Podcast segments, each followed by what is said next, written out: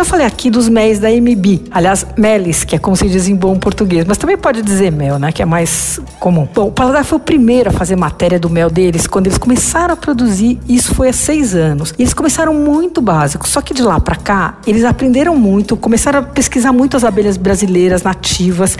E, e eles são incansáveis, o casal de donos é a Márcia e o Eugênio, e estão produzindo uma quantidade incrível de méis brasileiros. É, aliás, eles não, não têm uma quantidade incrível, não, ele tem uma variedade, porque as quantidades que eles produzem são pequenas, até porque tem abelha do Brasil inteiro tal, né?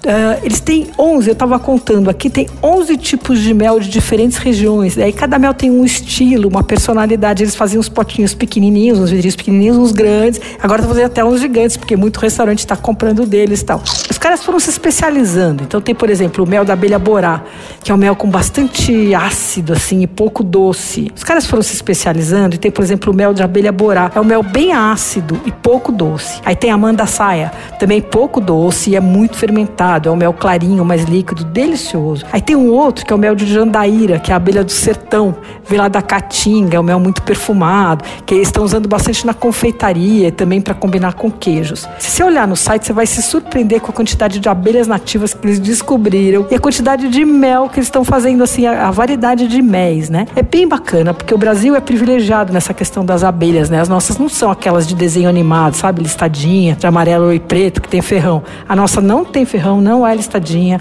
não é amarela e preta, e elas fazem mel muito diferente. E a produtividade é muito menor do que a da outra abelha, do que a abelha africana. Então é uma, um produto que não existe em grande quantidade assim. Dá uma olhada no site, é mb.com.br. Você ouviu? Fica aí. Dicas para comer bem em casa, com Patrícia Ferraz.